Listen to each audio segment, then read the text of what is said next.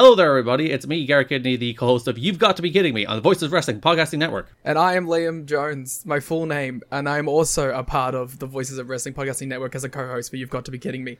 We are a TNA history podcast that covers TNA one month at a time. We cover all the drama, all the matches, all the Vince Russo nonsense you could ever want in your life. Have you you heard of TNA? I bet you have. But would it be funnier if two people made jokes over it the whole time? Probably. So if that sounds like fun to you, check it out on this very Voices of Wrestling podcasting network, and Liam will do bits and whatnot. All right. Welcome back, everyone, to the Gentlemen's Wrestling Podcast. I am your host, Jesse Collins, and joining me today, uh, first time guest on the show, it's Case Lowe. Case, of course, is the host of the Open the Voice podcast.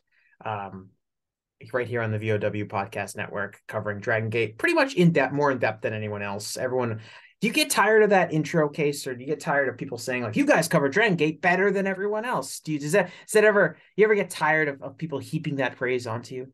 No, I'd get pissed off if somebody was covering it better than me. At this point, I have a lane. I'm very happy to stick in that lane, and I don't anticipate anybody, at least in the immediate future, I'm I'm open to all of the Dragon Gate discourse imaginable. Trust me, I wish more people talked about it, but I do plan on still uh, being the premier podcast uh, podcaster and writer for said promotion for a very long time. Yeah, I would say like you're you know you're like top five. it's it's it's Dave Meltzer who's always right. It's my partner Mike Spears. It's Alan4L. It's you know I, I, as long as I can be mentioned along those alongside those guys, I'm good. Yeah, you know, like top five, top ten. Um, but anyway, the the reason I had you on is because um, well, we'll get to that in a second, but um, I want to kind of do the introduction because the title of this podcast is just where is wrestling headed? Where is wrestling going? And this is a big boy discussion case. This is a this is why I wanted to have this show because I wanted to be able to tackle subjects like this. And we're not going to be reviewing uh, a show that just happened. We're not going to be fantasy booking anything. I wanted to have kind of like a really fundamental discussion on what is happening right now in pro wrestling and what is happening right now that is going to influence the pro wrestling product into the future. Um, and the reason I invited you on to talk about this is because um, I was listening to an episode of your podcast with Mike Spears, uh, and I was listening to it because I was told I was put over on the podcast. Accurate. Um, and so I was listening to it, and within the context of talking about something that I had said, um, which we're not going to get into here, but uh, you and Mike started talking about like the style of pro wrestling, and you brought up how Dragon Gate um, had had, and the Dragon Gate style has had a profound influence on professional wrestling today. That's very obvious if you watch kind of any tag team wrestling, uh, specifically in the United States. Obviously, they had a the Dragon Gate style has a very important um, impact on the Young Bucks, who then themselves have a very important impact on indie wrestling and tag team wrestling, and certainly like the multi man matches you see almost every week on AEW Dynamite. It's all are influenced by Dragon Gate and the Dragon Gate style. And you kind of talked about how that's like kind of 20 years ago, right? Dragon Gate, you know, Dragon Gate USA starts. When did Dragon Gate USA start? Like, would you say that? It's like probably like 15 years ago now, right? Yeah, it was July of 2000, July of 2009. Yeah, so 14 years ago.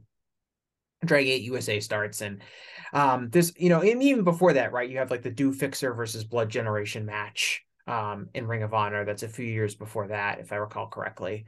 Um, yeah, that's that's 2006, and that's what really kicks off.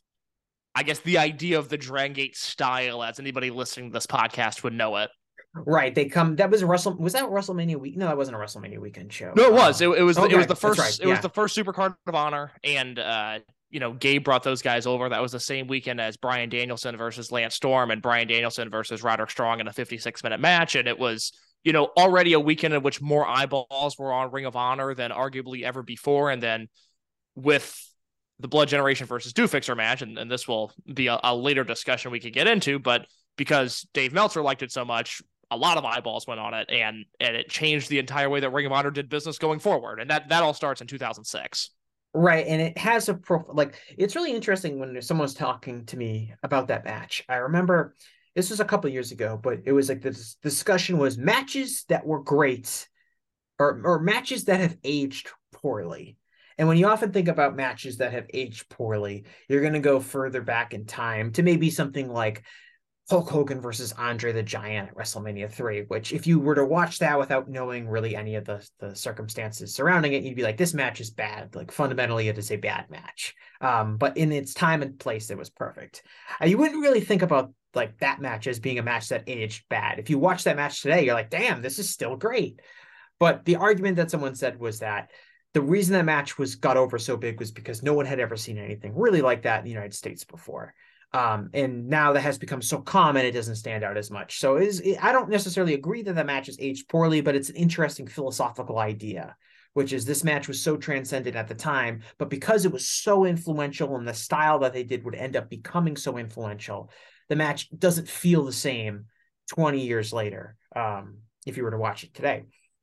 But that's a, that's an interesting talking point, real quick, just because I still think, and and look, I know I'm saying this as the guy that does the Dragon Gate podcast, and sometimes it makes me a little uncomfortable when I'm in other settings to put over the promotion as strongly as I do sometimes because it makes me come across like a cheerleader, not an analyst. But I want to make it clear for anybody that maybe doesn't listen to Open the Voice Gate that I'm I'm incredibly harsh on Dragon Gate when when the time comes when I need to be. It's not a fan podcast. It's it's critical analysis, but any six man tag that you watch in modern wrestling, it's still missing the component that Do Fixer versus Blood Generation had, or Muscle Outlaws versus Typhoon, or even in more recent years, like a Masquerade versus RED. There's a level of polish that happens in, in Dragon Gate wrestling that the Young Bucks might have and Kenny Omega might have, but the run of the mill standard six man tag even if it's emulating what they did, they are not replicating uh, the full ideology of what they did. So I will push back on that notion, but I do think that's an interesting argument.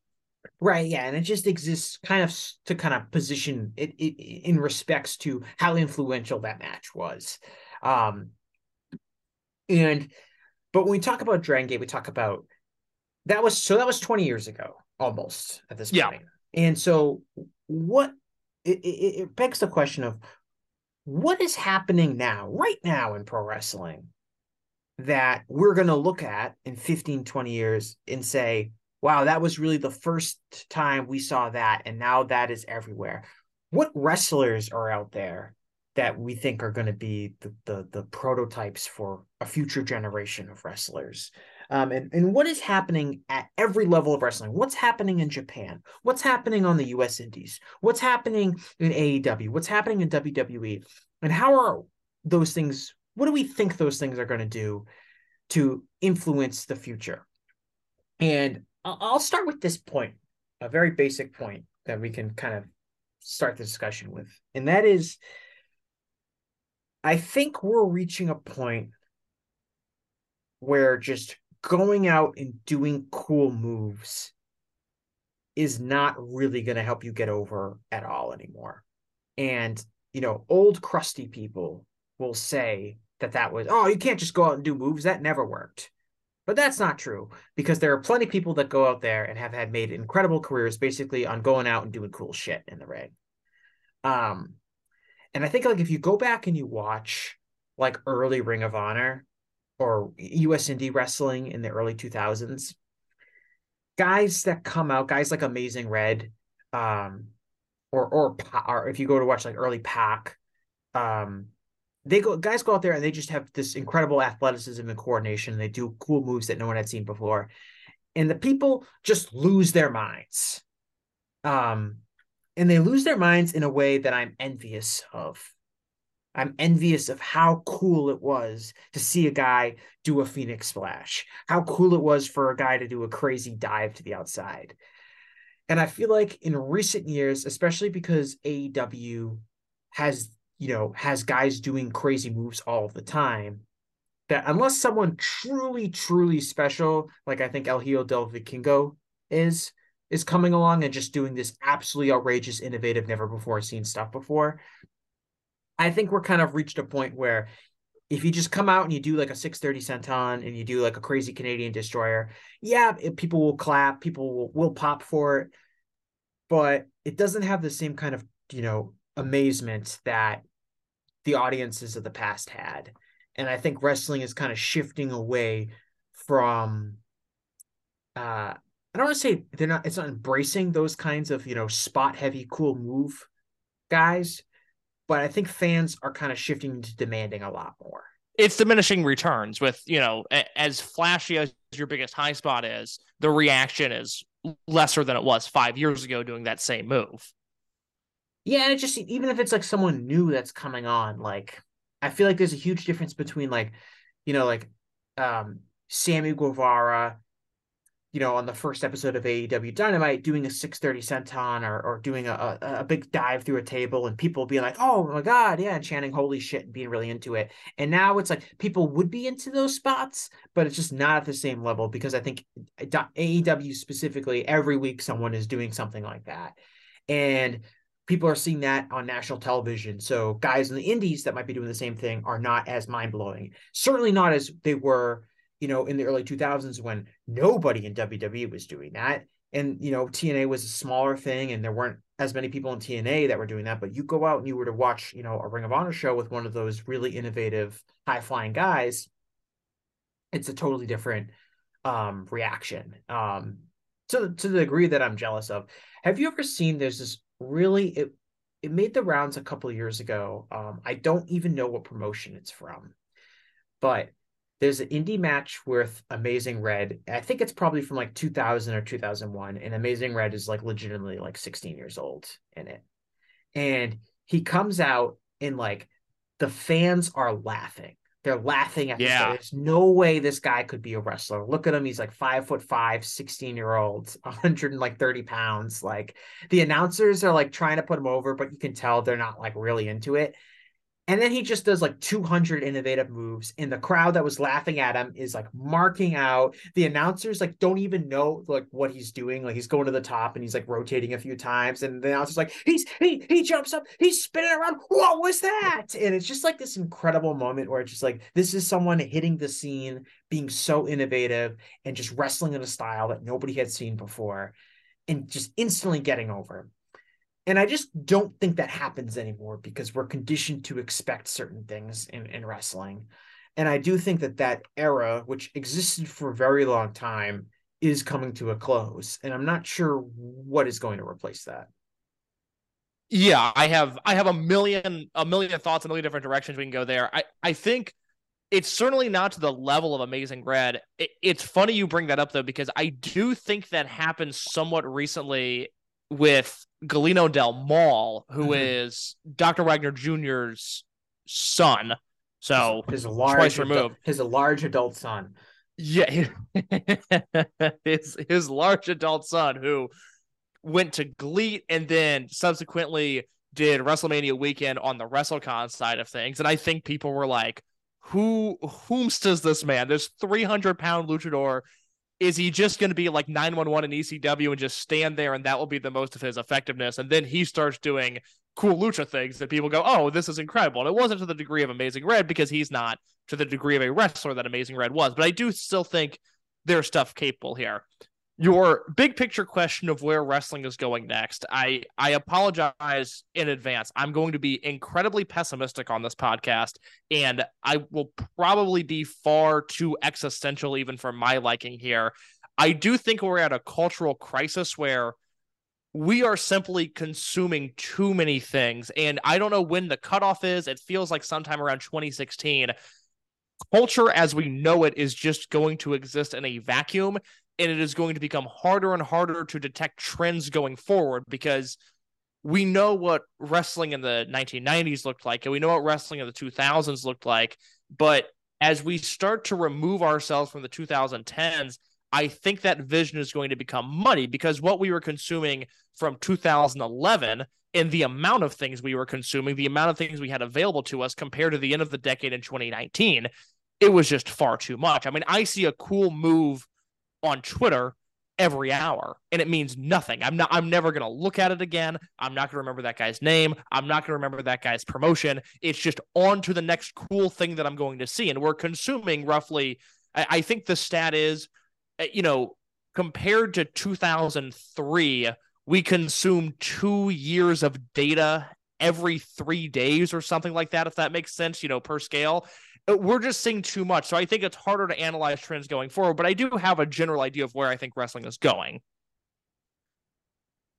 Yeah, and I think that's true like in the sense of like you right, you follow one GIF account on on Twitter and you're gonna see all sorts of stuff all the time. Which is why I almost think like it's like on the indies, it's almost irrelevant. Like now, it's almost like someone has to do that cool stuff in AEW or WWE or or maybe New Japan for it to like actually matter. Because yeah, those, I mean those, those are the only places. Maybe maybe Stardom, but it there's not there's not another Japanese promotion that really matters right now, and unless it's happening it's you know it's even as as divisive as if it happens on rampage i don't think it matters. If it happens on dynamite i i do think it matters. It's that split. It's that hard to make an impact now. Yeah and i think if we were to look at like the last 20 years of pro wrestling and we were to look at just like pop culture in general okay where does something new and something exciting where does that tend to start in in culture? Well i think everybody has a different jumping on point now. You know, for some people it's TikTok and for some people it's Twitter. And I I will scream until data says otherwise. You cannot overrule the importance of Facebook still. I mean, in my in my shoot job, I I you know my life is consumed by the Facebook accounts that I deal with. Facebook is still where the most eyeballs are with TikTok, you know, certainly uh, creeping up on on on their territory there, but it's not, you know, it's not a network TV show. It's not an MTV. It's not a specific website. We all have a different jumping on point now. We all have a different version of what's cool.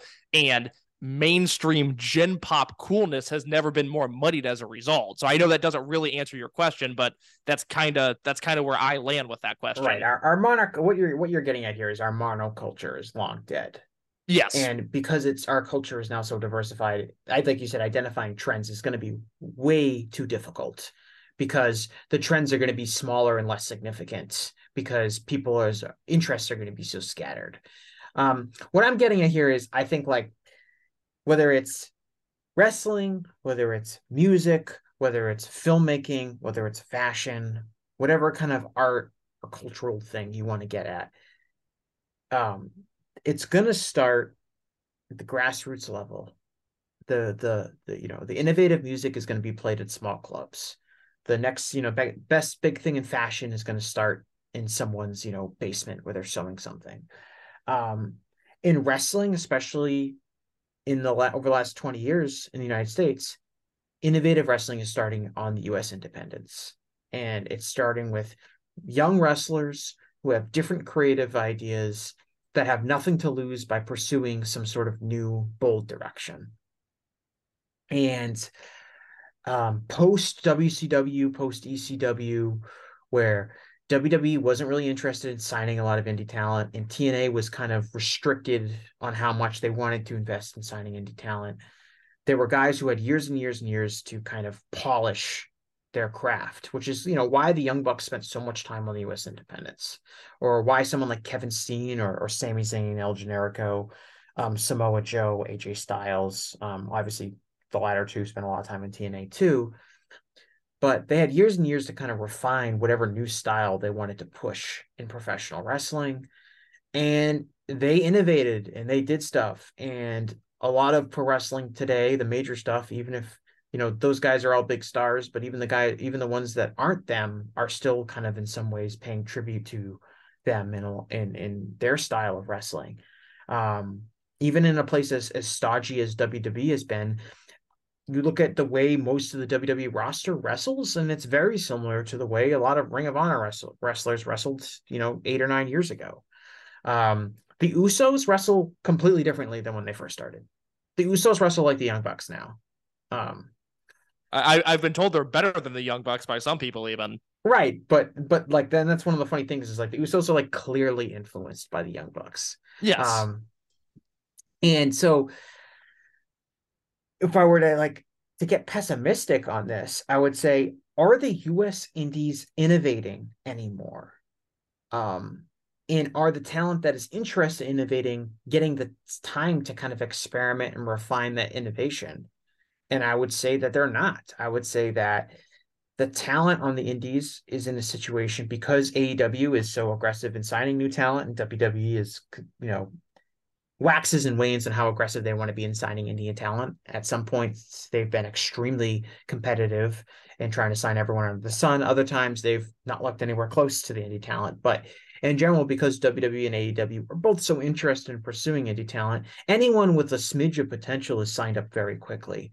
Um, and, and that that is so dangerous. But we also this is where I struggle when analyzing the modern US scene because we have to remember that the golden era of indie wrestling existed out of incompetence. You know, WWE was too stubborn, TNA was too stupid, and that's how we have at one time CM Punk, Bryan Danielson, Roderick Strong, Samoa Joe, all, you know, that's why at the same time Gabe and Super Dragon and Quackenbush and even CZW, all of these guys were able to get rich on talent. And it's like you said, we, have gone too far in the opposite direction. The pendulum has swung too far where now one good weekend, and I think about Marco Stunt when I think about this, one good weekend, and you can get a contract from AEW. And I, you know, on one hand, I respect that Tony Khan loves and appreciates good wrestling, but the the business instincts that he has, the fight for survival, the arms race of talent is negatively impacting talent development overall. Right. If talent is just going to be signed and they're not going to be given a, a ton of opportunity to break out on their own, they're not going to get a chance to refine any innovative thing that they're doing. Like it's it's like I always I always there there are plenty of wrestlers that this example could be used, but I always point to Kevin Steen just because he was so obviously talented both from a promo standpoint and from an in-ring standpoint. And I know he didn't necessarily have the look that WWE really wanted, but he was just so obviously gifted from like the time he was 16. It's ridiculous that he had like 10 to 15 years on the indies where he was just, you know, wrestling in Ring of Honor, wrestling on other indie shows and like it's like in a completely different universe from today. Like no one would ever he wouldn't have 2 years on the indies. No, um, I, I, think I think 2008 Kevin Steen, right as he and El Generico are in the thick of it with the Briscoe brothers, I think they're getting signed. And with all due respect to Kevin Steen, who I love, and I'm I'm elated for all of the success that he's had. 2008 Kevin Steen was probably not ready for a national TV contract. Now you could say, okay, by 2009, 2010, you know, he was not wasting time in Ring of Honor, but he was bigger and better than that promotion. But still, he would have never been able to get to where he's at now without all the time that he spent marinating, for lack of a better word, on the indie scene. And that just doesn't exist now. Right. Nick Wayne is already signed to AEW. Yeah. And he signed like last year when he was like 16 and a half years old. So um that kind of tells you where we're at. And what does that mean? And what so like what's happening on the US Indies now? And I'm not gonna I don't want to paint the US Indies with a broad brush. There's plenty of good stuff that's happening on the US Indies in many different promotions from coast to coast. But in general, the two the two trends that I've seen on the US Indies over the last few years, the things that are getting popular on there. The first is deathmatch wrestling, and the second is a comedy meme style wrestling. And those largely became popular as a survival tool because all of the talent that was actually good has been get signed either by WWE or AEW. So the people that are left are people that neither of those companies would have any interest in, which would be the heavy, heavy deathmatch guys, and you know your your effies and your alley cats and your you know kind of meme comedy, you know parasocial social media people. Um, and I don't think those are like positive trends for the industry, and I don't know how that's going to be replicated I mean, sure, you might get some more deathmatch people, although I already think like the the era of peak US indie deathmatch wrestling is probably over. I'm not a huge deathmatch fan, so some other people could probably better elaborate on that. But my understanding is that deathmatch probably peaked a couple of years ago. Um maybe that, that seems that seems to be my understanding. I I don't know. I I have one friend who is extremely into GCW, and even the vibe I get from him is that the the deathmatch stuff is not the draw that it once was. Yeah, like I know Nick Gage has really cut, you know, he's slowed down and he's not working nearly as many matches as he once was. And there's been, you know, all sorts of of scummy indie drama um going on. Um, not just in GCW, but just kind of across indie wrestling, which that's always going to exist. But I think that's right, the death match scene in general. But those are like the two trends when I look at like, okay, what are what is being innovated on the indie scene? Like, I don't know what else is there. Like, um, and that makes me concerned because if there's no innovation happening on the indies, what is going to influence you know the major promotions if that's not going to happen. It's it, it, it does feel down come down to what is AEW doing that's new and different?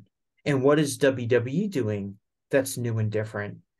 Because I don't know if the indies have the ability to influence wrestling the way they did you know 5 or 6 and certainly years ago. What do you think from your perspective?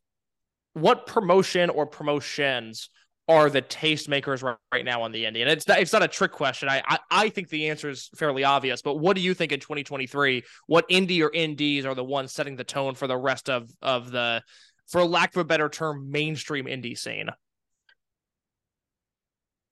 I mean, I, I would have to probably say GCW, right? Yes. Yeah. Okay. That, yeah. That's that, that's what I thought. I just I I wanted to be sure that we were on the same page before I I launch into a, a, yeah. a diatribe here. Go ahead. Yeah, I was gonna say like it feels like we're on Gen two of the U.S. Indies. You know, there was a Gen one which lasted a while, um, you know, after the collapse of, of, of, you know, WCW and ECW, and that kind of birthed the interest in alternative wrestling promotions outside of WWE and TNA, which, you know, led to, I think, what like no one wants to hear i'm sure no one wants to hear two guys in their 20s like act, like act like um wax poetically about what wrestling used to be. But you know your your golden age ring of honor your golden age you know chikara uh evolve pwg um dragon gate usa those were like your kind of gen one indie promotions. And those are basically all gone. The only one that's still around uh in its kind of similar form is pwg and it seems like kind of in the wake of kind of those companies going down for various reasons you had your GCW, your Black Label Pro, your Beyond Wrestling um, kind of emerge as kind of a new independent brands that were gaining some sort of traction in the wake of like the death of Evolve and Chikara and those promotions. Yeah, I, I would agree with that. I think I think there's three generations, and this is just more me thinking about this now. I, I think Gen 2 is post Cruiserweight Classic through the start of the pandemic where there was co-opting involved and there was money involved with FloSlam. and it went from, you know, if you want to say the start of the modern indie scene is 2002 with the birth of Ring of Honor, 2002 through 2015 you're you're doing this artistically. You know, indie wrestling exists because it's an alternative to what's going on. And you see in 2016 through the early parts of 2020, indie wrestling exists as a way to get signed by WWE. You know, the the pathway to Raw and SmackDown is not like a chaotic wrestling in the Northeast or a, a Northeast wrestling where it's uh, you know WWE light. You know, it's it's not a work rate indie, it's a showmanship indie. That changed and the mindset changed in 2016 with the Cruiserweight Classic. And then now I think we're in this Gen 3 stage. And I have not been shy about this on Open the Voice Gate because over the last half of last year, a lot of Dragon Gate wrestlers spent time in America. And so we started talking at length on the podcast about the US indie scene. And it's something that Mike and I care about, anyways. You know, at the start of the pandemic a few years ago, Mike and I watched every Dragon USA show and not only broke down the shows themselves, but we broke down Gabe's emails and the drama on the indie scene at the time and this, that, and the other thing. You know, we, we tried to give a real 360 view of that time period because we were you know, sort of the uh, some of the first people to revisit, say, a 2010s independent show and look at it from a historical perspective. And I say all of this to set up the fact that I, I think we're in Gen three of the U.S. indie scene, and I'm not shy about saying this on the podcast. I think GCW is cancerous towards the professional wrestling industry, and I know that sounds harsh, but I I mean it. I think they're bad for talent development. I think they're bad for industry growth. I think as long as they are the trendsetter, and they are, more so than a West Coast Pro, more so than an AAW, more so than even a Beyond Wrestling or any one of the IWTV properties. They are, you know, like you said, I, I asked you the question, you said GCW. I think most people listening would agree.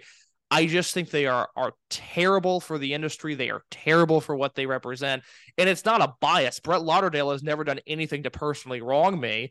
Professionally, I just find him to be incompetent. And I find his track record, whether it be the guys that ha- were GCW mainstays that have gone on to sign major contracts, a Joey Janela, who flamed out in the AEW and I think clearly wasn't up to snuff with the rest of the roster, or you know, a Blake Christian or an Alex Zayne, guys that wound up in the performance center. And in in my opinion, were some of the weakest WWE signees that have that have ever occurred, at least major indie names that the company has signed. Those guys were at the very bottom of the barrel. Those guys didn't work there. Now they're back. Or like you said, you have the Effys and the Alley Cats and those sorts of wrestlers, I have a fundamental disagreement with what wrestling is compared to names like those wrestlers. And that is what concerns me. That's why I said I was going to be pessimistic. I'm very concerned about the future of pro wrestling and the styles and the trends that are going to unfold because I just don't think they're in the right hands. And,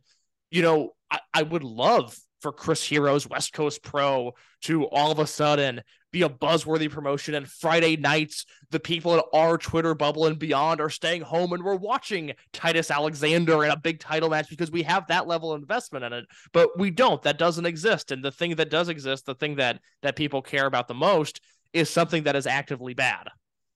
Yeah, and I think that's just a symptom of like all of the great talent gets signed really early. And so the the talent that has some level of name recognition because they've been on the indies for years there's a reason that they've been on the indies for years um and there's only going to there's it's going to be hard to find people that I think like you and I are gonna like as wrestlers. It's gonna be a yeah, lot of I mean like comedy guys and people like that. Just it's a it's like GCW gaining so much popularity and kind of becoming the face of indie wrestling is largely just a symptom of the arms race from the larger promotions um, and the the drain on talent. And and there's elements like the pandemic hurt talent development because indie wrestling didn't exist for a year or so. Um, and so there's talent that needs to come along. Um, and so so there's kind of a weaknesses there. But in general, I think it's like that emergence is is a symptom of kind of what happened to indie wrestling. Um, because of the arms race and because anyone that flashed any level of potential was going to get signed by either WWE or AEW or even you know signing with Impact or working in working a lot of New Japan dates and just not being as you know relevant on the indies as they once were. It's concerning to me when they anoint Tony Deppen as the work rate guy and over the last six months, Tony Deppen has wrestled the following wrestlers. He's wrestled Yamato, he's wrestled Leo Rush, he's wrestled Jun Akiyama, he's wrestled Negro Casas, he's wrestled he's wrestled Shigehiro Irie, he's wrestled Brian Keith, and he's wrestled Zack Sabre Jr. And I think those are pretty elite names. And I've watched most of those matches, and the ones that I haven't seen, it's not like anybody's you know running into my DMs to go, hey man, you got to check this out. And the matches that I watched, I certainly wasn't running to my friends going, hey man, you got to check this out. And so, I guess I want to make my stance clear uh, because I I was so harsh on GCW a minute ago. Is you know the reason I I don't like them is that I don't think they care. You know, um, like Gabe Sapolsky is a flawed human being, and I unfortunately find myself at time at times defending Gabe, which is never an advantageous position to be. But I, I think Gabe genuinely cared about wrestling and about developing talent and having a product that maybe aesthetically didn't look good, but a product that at the end of the day had a professional stamp on it.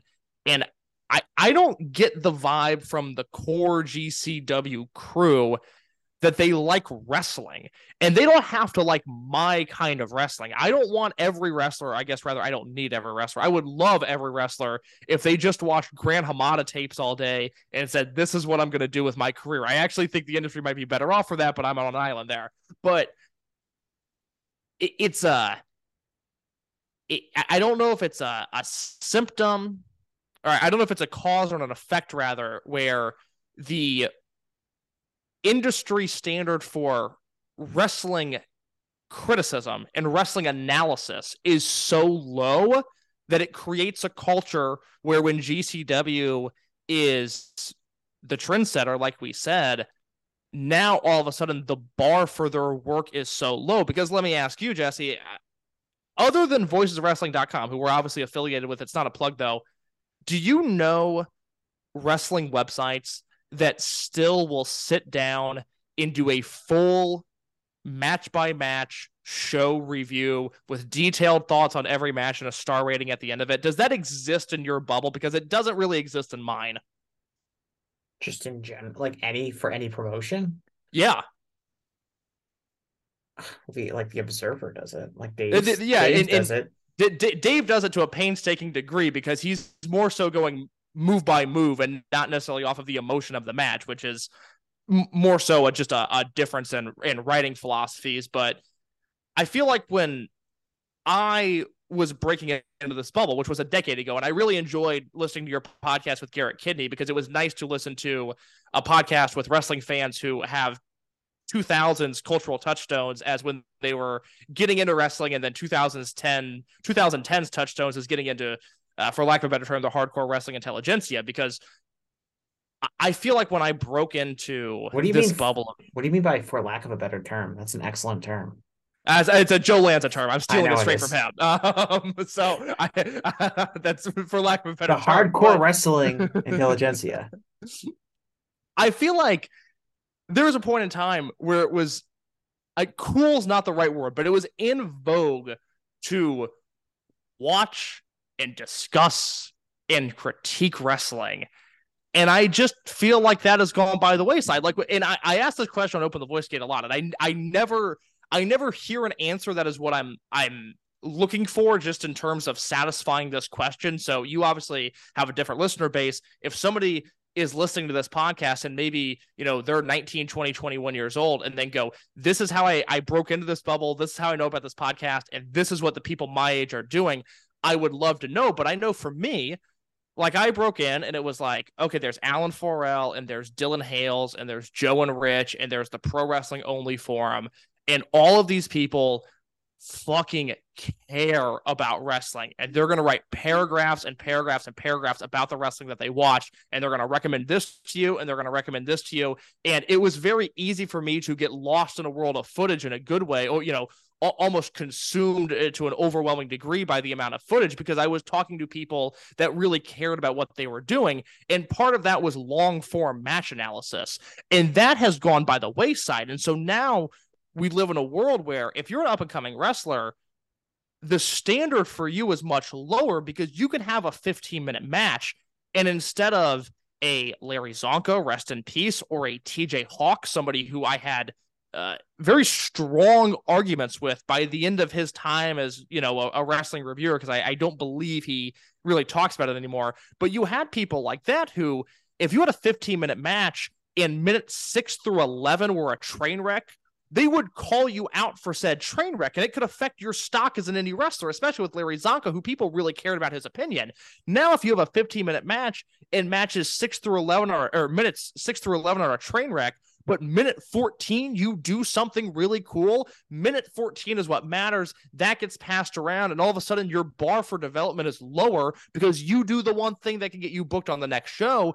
And it's not relevant whether or not you can put together a competent 15 minute match.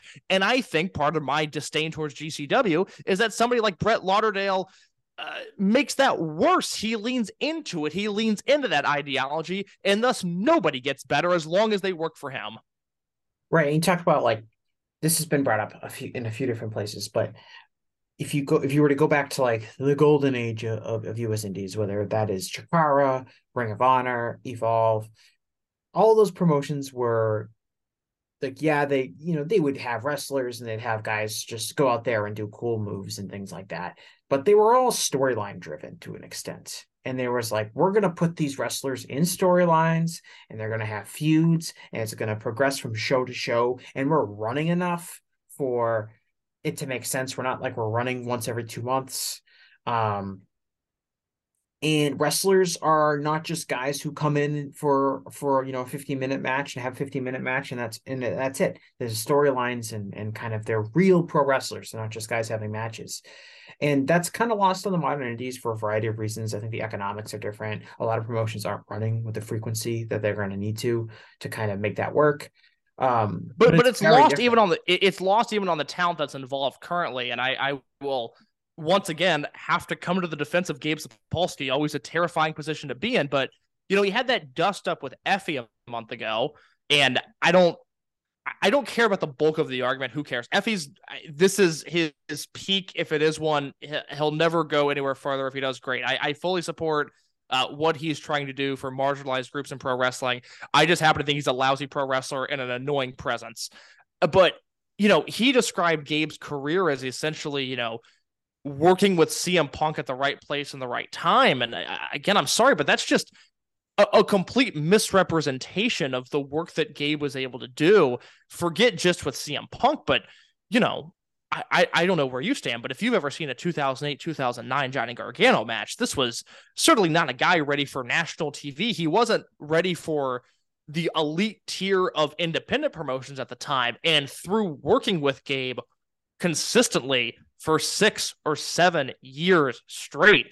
Gabe fostered him and developed him into a guy. You know, we forget how good Johnny Gargano is now because at the end of the day, he's a Disney dork and somebody who uh, at one point was the best thing about NXT, and then his own vices made him become the worst thing about NXT. But there was a point in time where Johnny Gargano was one of the best wrestlers in the world. And that is the kind of thing that Gabe would do for him and for Roderick Strong and for James Gibson and for Christopher Daniels. And to just say that, oh, he worked with CM Punk and that's why he's relevant is factually inaccurate. But I genuinely think with the modern indie scene, especially if you're uh, in a position where Gabe is not going to get you a job given his current role, that is your thought of him. And that is a, a gross misrepresentation of almost 20 years of American wrestling history. Yeah, and there's no just the environment of indie wrestling is so different than it was like the uh, like, it's, a big thing for me. It's very GC, bad. Now, no, GCW is is the exception because GCW does run with a great frequency, and they would have the schedule and the ability to kind of put together things if they desired to do that, which they don't. Which is the kind of the ultimate disappointing aspect of GCW. But just like the idea of like I'm gonna have, you know, storylines and feuds. Like, what was the last? I'm sure. I'm sure people can point out the things here and there. But what was like the last feud on the indies that you remember like people talking about? Oh like a real God, that's, feud. That's such like a great two, question. Like two wrestlers just having a series of matches over the course of maybe a couple of months. Um, well, I, the, the first thing that comes to mind because I'm I'm now trying to think of a genuine answer for this. I don't know if that was a um a rhetorical question or not, but I, I'm going to make sure it isn't. I I can certainly point to Darby versus Ethan Page. Outside of the Gabe universe, I mean, God, I I don't know. I mean, AAW tried a lot of different things with Sami Callihan, and I think you could. Eh, th- this will uh, sound unintentionally like a put down towards Callihan. I I think you could make the argument that Callihan versus AAW was certainly an attempt at that, but you you have stumped me. I would love to know what the last notable U.S. indie feud was, because Darby versus Ethan Page is the the for sure one that comes to mind. Yeah, I just jump. This one that just jumped out to me is David Starr versus Joey Janela and Beyond Wrestling. Um, okay, and that that would be a little bit later, I would assume, like right. 2018, 2019. 2019, you know, and they, okay. they had the Iron Man match um, at the you know the Americanrana 2019 show. Um, but I like I'm talking like pre-pandemic, and yeah, like, back back when David Starr had a wrestling career, um, and so you know pre in in in you know basically pre AEW, I think AEW had existed, but Dynamite hadn't started yet. Um, by that time. So I just like, and that's the whole thing. And the reason I, the you know, spend so much time talking about the indies is because I do think that the indies are the tastemakers for the broader wrestling picture. But we want to shift a little bit more towards like the major wrestling promotions and kind of respectively what they're doing. Um, I'll, i want I want to bring this up with WWE because I do think so. If we're if I'm operating under the the the um, idea that the indies, because of the various reasons which we all just discussed, you know, have lost their ability to influence wrestling. What is going to influence wrestling? That's probably going to be the innovations and the ideas that we're seeing in WWE, that we're seeing in AEW, perhaps in some smaller promotions like Impact or MLW, but realistically, we're looking at that. And I've been thinking about this in WWE recently. WWE has done some different things uh, over the last few years. And I've been thinking about a couple of them. And this is all from a match structure standpoint. The first is I think these Roman Reigns matches where he cuts promos in the middle of the match. I'm wary that that is going to become some sort of industry staple for big matches and that in the future we're going to get like storytelling in pro wrestling is going to be like the wrestler explains the story to the audience at home while they're wrestling the match which i can't stand and i'm going to if that's the future of wrestling i'm going to turn into jim cornette but that's something that i'm deeply concerned about. Let me ask you this because like with with modern wwe I am aware of things that are happening simply through the wrestling media that I consume, but what I actually watch of that product is so very little. It has the Roman Reigns talking during matches has that died off a little bit? It was my understanding that wasn't as prevalent anymore, but maybe I'm incorrect. I mean, did he did he if, for instance did he do that in the Cody match? Yes.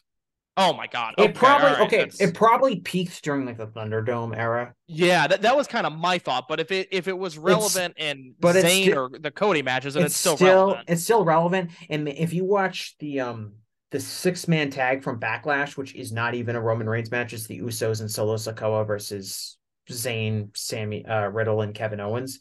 Oh, like God. the like the Usos are doing it too. Like it's like we're beat, we're gonna stomp on Sammy in the corner and we're gonna make faces into the camera and be, you could have been one of us, Uce.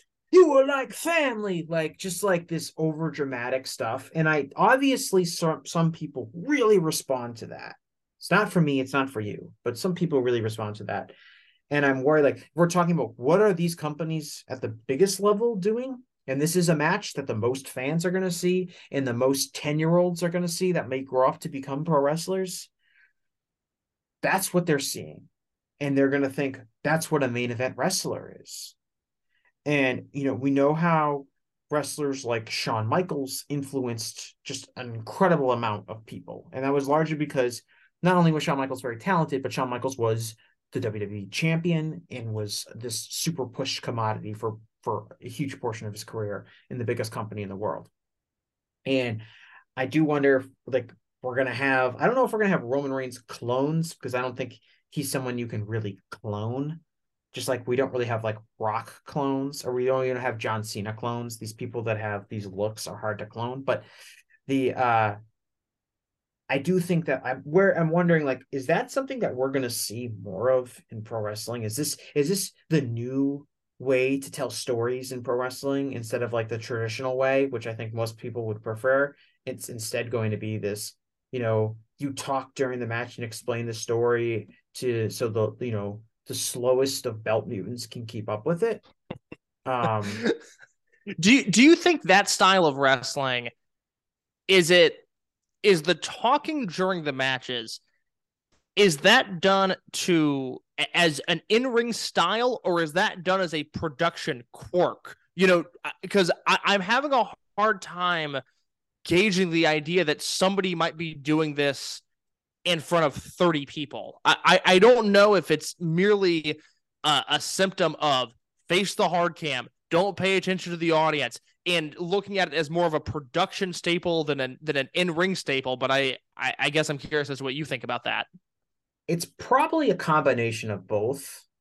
Like you're right, I don't see somebody, you know, on like a Deadlock Pro show um like doing that necessarily. But I could see it in the right setting. Um that kind of style being told. And look, there's been elements of this that have existed in wrestling since the industry began, right? Like guys talking shit in the ring. That's not like a new innovative idea. But there's something about the specific WWE production quality that makes it a bigger part of the match than I think most people would want it to be. And there's also this element to like, I think like Roman Reigns is like, and, in maybe this is a Paul Heyman idea, like philosophically, my matches need to be these. If I'm going to have these big, sweeping, epic, long matches, I'm going to tell my story this way, which is like there's going to be a t- 10 minute heat period where I'm just going to be stomping on a guy and punching him, and I'm going to need to fill that time with storytelling. And and historically in wrestling, if someone wanted to tell a story, they would do it mostly through physical action and emotion. And this is really reliant instead on verbal um in in a, in a more extreme way than we've ever seen before um yeah think, it, it, it's certainly bad. I mean i don't i don't like the direction that it's I, I, and i i get the sense that like whether it's wwe or roman himself like i think that they think they're doing like high art. And they're oh, certainly getting oh my god pra- yes. and they're certainly getting praised from their fan base or a certain segment of their fan base that thinks that they are. I would always tell people i'm like there's something cons- there'd be I'd be concerned if like the people that are like the bloodline is the greatest storyline of all time. And I was like the bloodline is like the most simple storyline to understand of all time because it's extremely repetitive the matches tell you exactly what's happening they tell you exactly what's happening in the matches. They they tell you, they physically, verbally tell you what's happening in the matches. It's the easiest storyline to follow. And if it's your favorite storyline of all time, God bless you. But it makes me think you're an idiot because it's it's it's like it feels like it's the only storyline you've been able to comprehensively follow because it was dumbed down for, like I said, the slowest of belt mutants, the lowest common denominator can understand it. Um, I, am with you. You know, I, my hope eh, you since the beginning of AEW is that the phrase I've always used is that they will help de-Kleenex professional wrestling in the same way that tissue is now a synonym with Kleenex for our entire lives because you're eh, eh, still you're you're in your late 20s correct yeah i'm 28 okay yeah so I'm, I'm 24 so my you know WCW closed when I was two. My entire life, everybody my age, and these are now people that are in the workforce that you know, if they're well off, own homes, or, or at the very least are college graduates, you know, our entire lives have been defined by a monopoly on wrestling. WWE is wrestling. That is the only wrestling. TNA never had any cultural significance in the way that AEW did from their first show onward. So I've always used the phrase, I would like for AEW to de Kleenex wrestling. And I think WWE has hit this point. At least I hope. I, I'm going to be so saddened if I'm incorrect. But they have hit a point uh, I think very akin to like a a Coldplay. The band Coldplay, they're massive, they're undeniably huge, but they no longer make music with any sort of cultural significance. They might release an album that has a number one single, and it's the number one album in America, and the next time they come to Chicago, just like they did the most recent time, they'll sell out two nights at Soldier Field but did anybody really hear the new Coldplay album? You know, it's it exists in this vacuum. It's again, it's the splintering of Gen Pop, and I hope that we've now hit a point where WWE is so removed from the idea of pro wrestling, and I think both that that is happening and that is their goal that those quirks that exist there will stay there, that the hive mind, both behind the scenes and the puppets in the media that promote these ideologies will keep it within the bounds of that promotion and that in AEW and on the US indie scene. And God forbid it ever spread to Japan. If it spread to Japan, it would be, you know, kiboshed immediately. I think this is something that you're right in the sense we will see it grow within the context of that promotion. I hope and I pray and I don't think it will grow outside of there. Yeah, and I think that's a real point, which is that WWE is so far removed, and they themselves believe that they're so far removed from like the rest of the pro wrestling world that their ability to influence the rest of that pro wrestling world is limited. Um, I think the other thing that I'd be really con- I'm like kind of concerned about is like the Dominic Mysterio, like we're gonna boo Dom to be fun meme, and we're gonna manipulate the crowd audience so the crowd thinks that you know, he's getting more heat than he really is, or it cheats the crowd to boo him if they're listening at home, oh my god, look at all the people booing Dom Mysterio. When I go there, I better boo him too. And there's something very hollow about that, and inorganic and manipulative. And wrestling has always been about manipulating an audience to get a desired reaction. But there's something so like um unorganic about that and about I, the idea of like, yeah, you're gonna boo this guy, but we're not really gonna boo him. We're booing him because we want to be part of the show. And there's this level of self awareness, and there's this idea of like, we're gonna just straight up change the audio on our broadcasts to give off the desired reaction we want and it's so phony and it's so inauthentic and it's creates this hollow emotionalist product um and I don't I don't know if another wrestling company would ever kind of have the production capacity for starters to kind of do that. Um, but it is like if I'm looking at what is some new innovative thing that WWE is doing, that is something that comes to mind. Yeah, I mean, look, if any other promotion started doing that, if I found out that AEW was, you know, forget piping in noise, but simply just manipulating audio to a degree that it creates something that isn't there, I I'm out you know, I, I won't make the bold declaration that I'll never watch again, but any emotional investment that I have in that promotion would just go by the wayside. And I think it's embarrassing as WWE continues to just swarm up media outlets to have the, the cushiest analysis possible. That this it, this is something that people have just accepted. It's bizarre to me eh, that they just they just started doing this and everybody was like okay and Dom is getting great heat. That was the fallout of all of this was just mere acceptance and compliance. And I don't know how you get to that point where uh, you know, again, Joe Lanza made that point in the flagship last week, and you just brought it up there. The the audience is there to be a part of a show. They're they're not there to boo Dominic because they don't like him. They're there to boo Dominic because that's what you're supposed to do. And that is that is embarrassing to be a part of if you accept uh, if you accept that as your role as the audience member. It's embarrassing that we have members of the media specifically in high profile outlets like the ringer where they excel in in every other thing that they cover. They have the worst wrestling analysis possible. And they play along with it, it it's all so bad and, and it it gives me hope that again they will just exist in their own universe and we can eventually get to a point where AEW, Ring of Honor, the Indies, uh, you know, uh, CMLL, New Japan, Dragon they can all exist in a universe and, and and only those factors can affect that world. And WWE is just off on its own planet, and only they can affect themselves. I mean, that is my long term goal of what I want to see. Whether or not that happens, I don't know. Well, I think it's already kind of happening, right? I think like AEW is far more influential on the on the in like the rest of the wrestling world than WWE is. The, the, the only the only thing that isn't there is just merely the arms race for talent, and I guess we'll see. You know, with this idea that there's a, a hiring freeze on the Endeavor side, if if that is the final nail in the coffin, there, I just I, I want to get to a point where they have nothing to do with one another.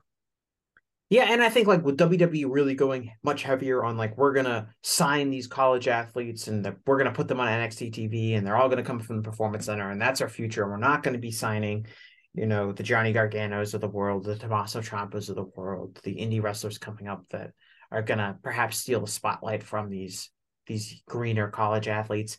They will have a whole army of, and I don't know if they'll ever be good. I don't know if they'll ever be popular or over, but they have the whole army of people that were maybe don't have a huge natural passion for wrestling, don't really know anything outside of WWE, but this is their careers to be a WWE superstar, and their entire um, you know, perspective of pro wrestling is shaped on what they're taught at the performance center, which is just so different than what seems to be taught anywhere else in pro wrestling. And that will help cement further the company away from a company based on with any connection to the rest of the pro wrestling universe. Right now, because so many of the wrestlers on the WWE main roster are wrestlers that have gained experience working for other places outside of WWE, it's still very there's still obvious connections with with the rest of the wrestling world but if we're moving into the future and there's not going to be your Sami Zayn who spent 15 years on the U.S. Indies before getting a, signed by WWE. There's not going to be a Kevin Owens. There's not going to be a Cody Rhodes who went to AEW and learned and you know went to the U.S. Indies and had learned this whole new perspective on wrestling. Um, those people are not going to be signed. Uh, you are going to see that connection kind of severed. Uh, so let me let me bring this up real quick because if we're going to talk about the future of wrestling, I think you know, talent development, and you and I are not speaking as wrestlers nor trainers, which makes this conversation a little bit awkward. But I do think we have to, in the same way that I was, I was quick to point the finger at GCW and say, "You guys are the problem. You guys aren't developing talent. You guys suck."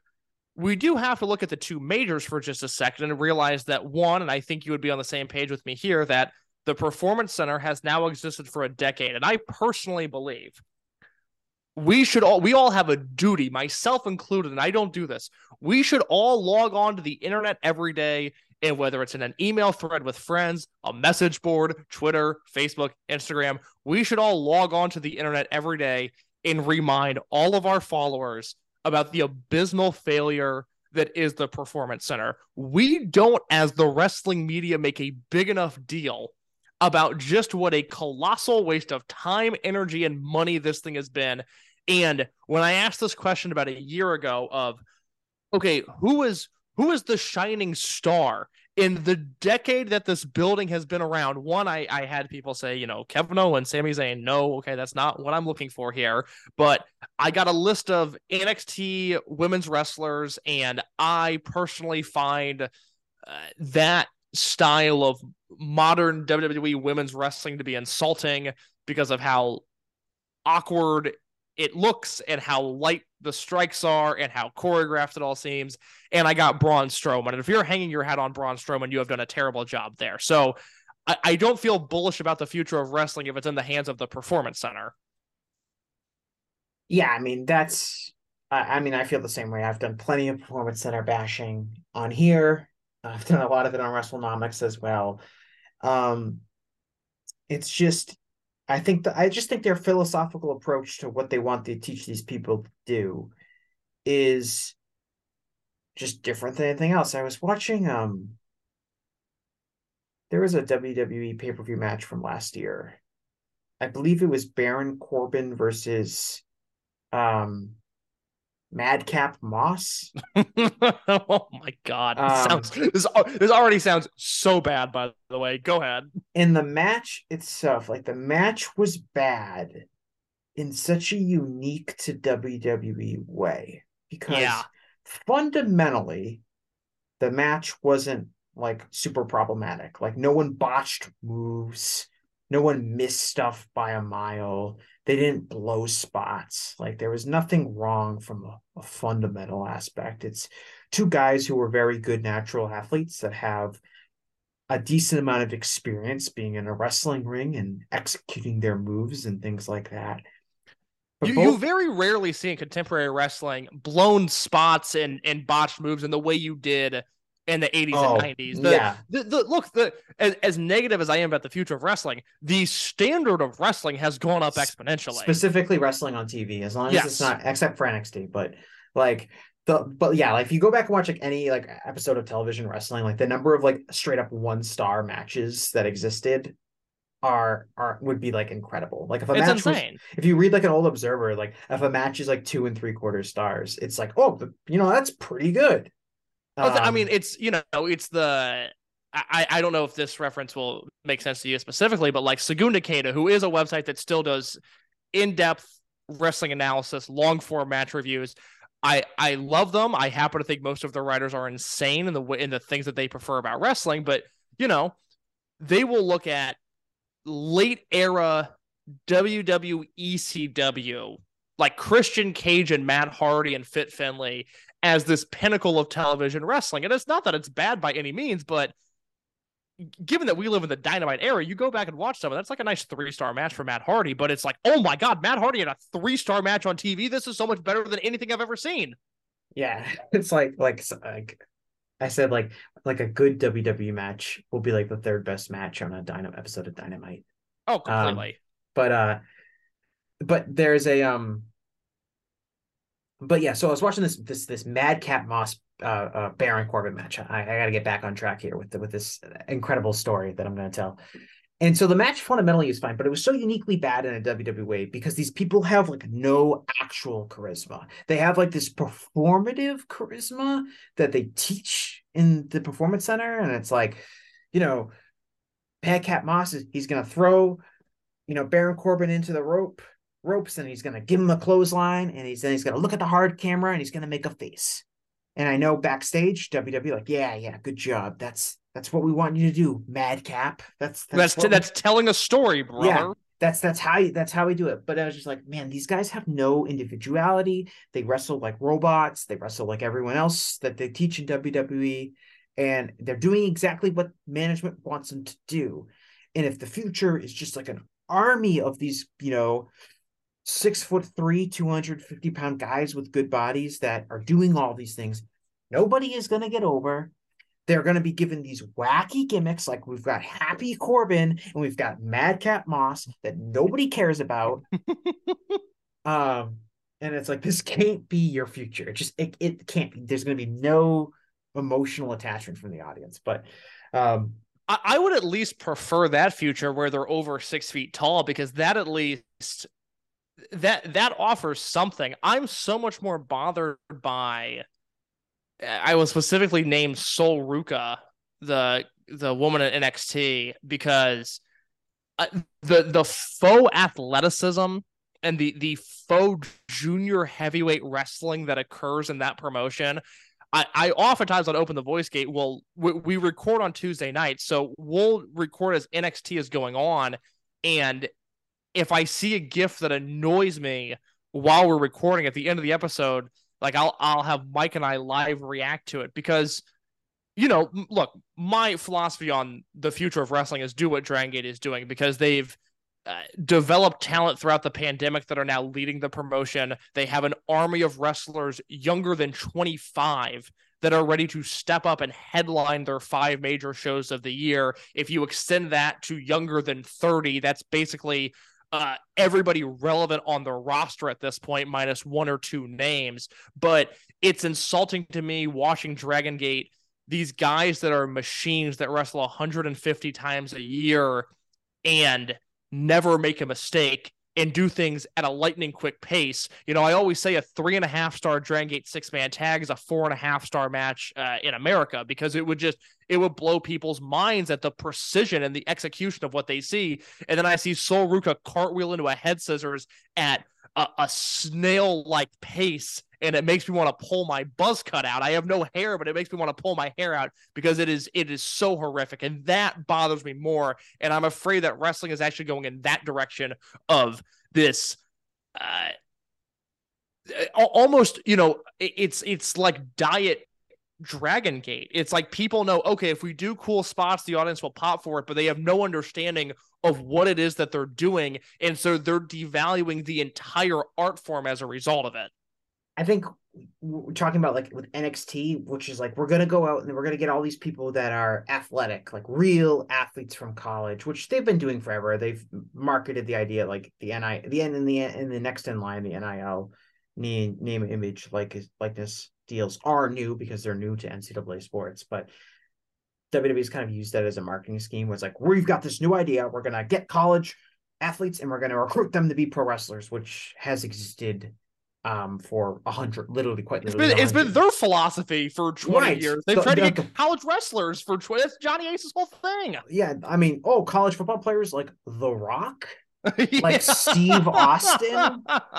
Like john cena? Like roman reigns all of your biggest stars were college athletes the undertaker um randy Savage. I, I guess randy savage wasn't a college athlete because i don't think he went to college but he was a minor league baseball player um but like the but but they get these people who are legitimately athletic and i'm sure that you can do like if you were to do like a comp like a nfl combine style thing with which they do do with these these wrestlers they would do very very well and they look very impressive and the you know the women they get are athletic and they can do these moves but they're kind of told taught to do them kind of at half speed and they have this idea of like just do some cool things that will stand out and create a moment and will be on a gif on social media but there's no actual connection connectivity within their matches. It's like and and they're often doing them at half speed because they're green rookies and what they're doing should probably not be on national television.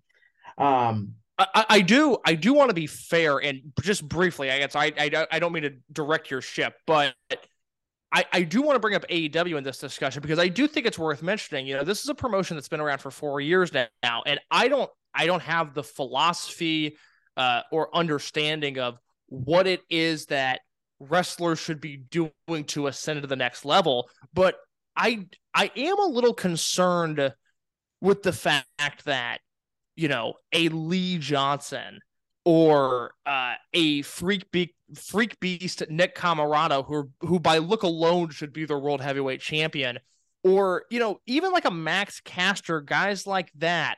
Uh, anybody that was involved in the factory, uh, a Jungle Boy, even you know Powerhouse Hobbs, they have a lot of good young wrestlers, but I've yet to see anybody, with the exception of MJF specifically, make the leap in AEW from being a good wrestler to a great wrestler. Because think about who dominates, you know, for lack of a better term, the spreadsheet matches in that company. It's Kenny Omega and the Bucks and Moxley and Phoenix. It's guys that were were going to be good and going to have great matches, whether or not they had Tony Khan behind them. It's the second generation of guys where, you know, has Jungle Boy gotten better in four years? Yeah, but is he a great wrestler? No. And the the guys that are involved with the factory, you know, I loved that gimmick when it came out because I was like, oh, cool, these are young guys that I'm going to be able to get behind. They're like prospects that you know. My my favorite thing is is you know supporting a, a young wrestler. That's part of the reason I love Dragon Gate so much is they just pump out all of these new kids and they're all super talented. This is going to be the equivalent of that, and none of none of those guys have really worked out and it's less on the surface. You know i can point to nxt and go this is why i hate this wrestler this is why i hate this wrestler they all suck. I don't know what the problem is in aew but i do know that there's a problem with guys ascending to that next level. Yeah i think part of it in aew is that aew's added a lot of top talent so guys get pushed down the card further, which makes it harder for them to stand out. That like, that, that makes sense. I, th- I think that's a very right fair right. Critique. When the company first started, I, I don't want to use the four pillar branding, and I don't want to talk about the four pillars oh, that my much. god! Oh, but, I, I I want the four pillars to go away. Well, well, like, but like the idea is like when it first started, like these are the four guys we're going to build around a company because they're all well under thirty at the time, and um, you know, there we don't have a ton of top talent. But since that very first AEW show, just think about all the people that they brought in. They brought in Bryan Danielson. They brought in Adam Cole. They brought in CM Punk. Um, you know, they bringing they just brought in Jay White. They're bringing in all of these people that are going to kind of have to be pushed at a certain level. Um, and it made it much more difficult for that new talent to start out. Like if you want to talk about drag, like one of the reasons Dragon Gate has the ability to kind of have a lot of young wrestlers and push them right away is obviously it's a, it's a very strong uh, fundamental view of the way the company is run that you know and they've never been shy about out with the old and in with the new um but part of it is because they needed them they needed to have new stars because yeah. guys like Yoshino were, you know, had to re- you were retiring. Guys like BB Hulk had serious injuries. They, you know, this is, you know, your your old guard got older. Shingo left.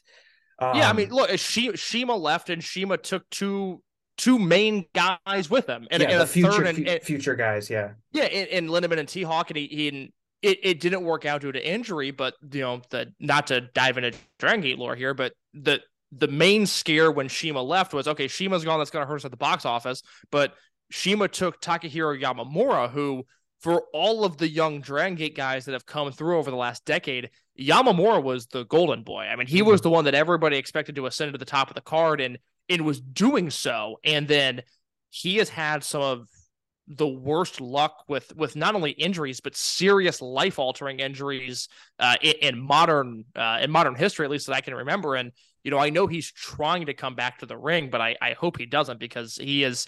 It's it's uh, very similar to Tua Tagovailoa, where even if he can do it, I don't want to see him do it because I I've seen him go through so much pain yeah. where it's just like I don't I don't need this. But anyways, Right. th- My point is is that there was in Dragon Gate and other promotions that have succeeded at this, there was a real need to elevate that talent. Yes. In AEW, because they've added so much talent that they just can toss into the main event and kind of have to based on if they're paying them a lot of money and, and obviously the star power aspect of it has kind of put some of these talent from a storyline perspective in the back seat. Now, is that is that talent getting better? Like fundamentally, are they getting better at pro wrestling? I think that's a fair question. I think are they wrestling with enough are they wrestling with enough frequency to get better? I think there are a lot of promising wrestlers in in AW. You mentioned Lee Johnson, guy like Alan Angels, guys that you know AW signed and just really haven't done anything with them. Um, yeah, I, I I always I always point to Nick Comoroto because I just that that guy for as open minded as I am about what wrestling is and what it could be, I look at the Freak Beast, a man who by the way goes by the name Freak Beast, and I go, that is a pro wrestler. He should be pushed as hard as possible as soon as possible. And he came in in the pandemic, you know, he came in those dailies play shows, and every time I see him wrestle, I he's not he doesn't seem better than he was in 2020 and that's what concerns me now i do think the point of hey they don't need them is very fair and and i, i'm glad you mentioned that because i hadn't really looked at it from that perspective but i do I do worry about it becoming a pro wrestling Noah situation where they had Misawa and Kobashi and Akiyama and even Takayama, and then and then what? You know, uh, Kenta and Marufuji had the talent, but they didn't have the box office pull, and they're now on 20 years of being able to really uh, produce a worthwhile wrestler from their dojo, Kaito Kiyomiya included. So th- it's just an endless cycle of pushing old guys, having it not work, trying a new generation, going back to the guys that are older than the new new generation, and rinse and repeat. Uh, and it will be that way until the end of time. Yeah, and so I think those are all, and I think those are all fair fair uh, aspects of of criticism aimed at AEW. I think that you know, a like like I think AEW's like biggest influence is just educating a population on non WWE style wrestling. Like you mentioned, like people our age don't remember WCW. I never watched a single episode of WCW. I was six years old when it closed. I was five when it closed. Um, I didn't really start watching watching wrestling until 2005. So long after, you know, W not only with WCW closed, but kind of the invasion had come and gone. The you know Goldberg had had you know come back to the company and left the company. Like the first major, I didn't watch it live, but like the first major WWE match I can remember, like building up towards is the John Cena versus JBL I Quit match at Judgment Day, which is famous for John Cena being very, very bloody. Uh, hit But that's like what I remember. Like that's that's and that's years removed from WCW, and I'm almost 30.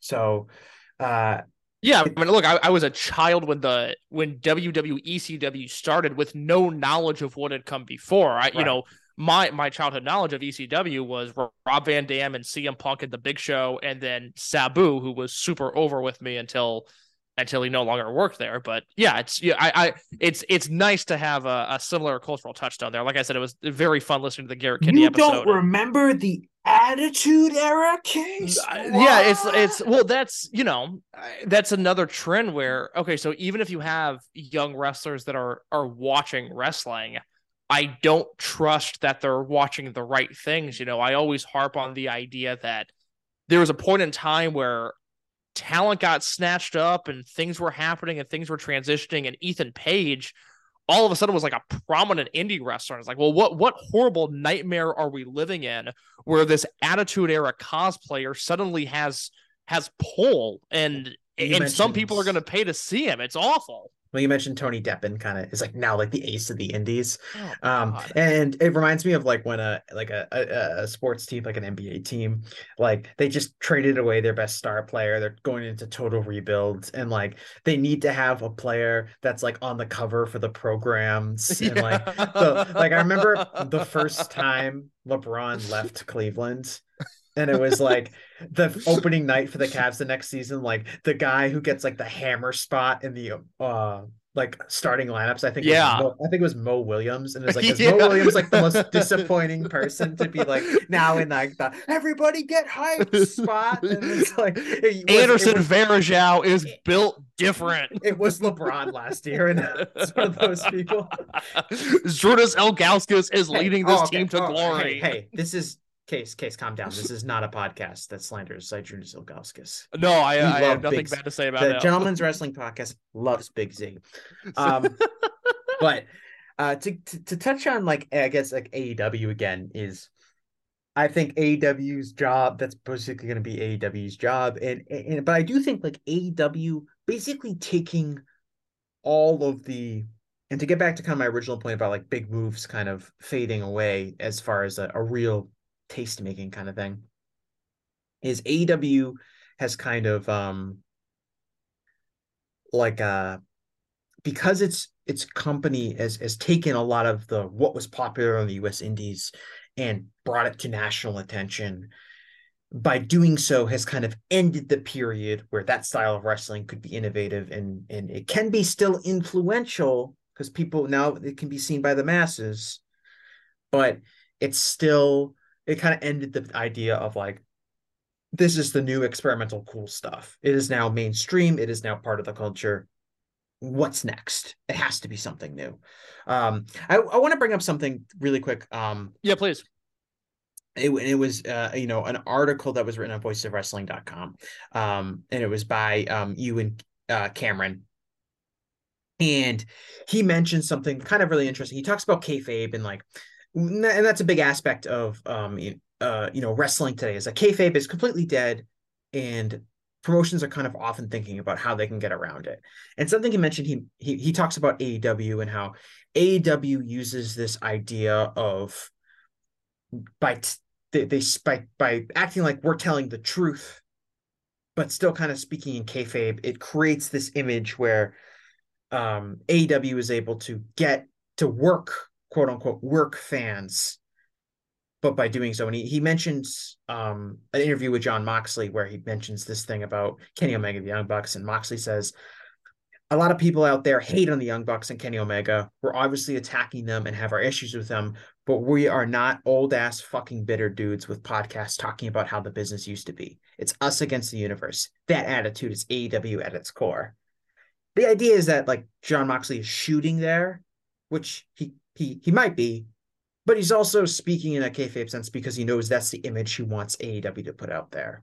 And Ewan mentions that like what we would consider the new kind of kayfabe and work aspect of professional wrestling is in a lot of ways what we would consider, you know, marketing or branding um, of this idea of we're gonna peel back the curtain and we're gonna explain to you what's real about us.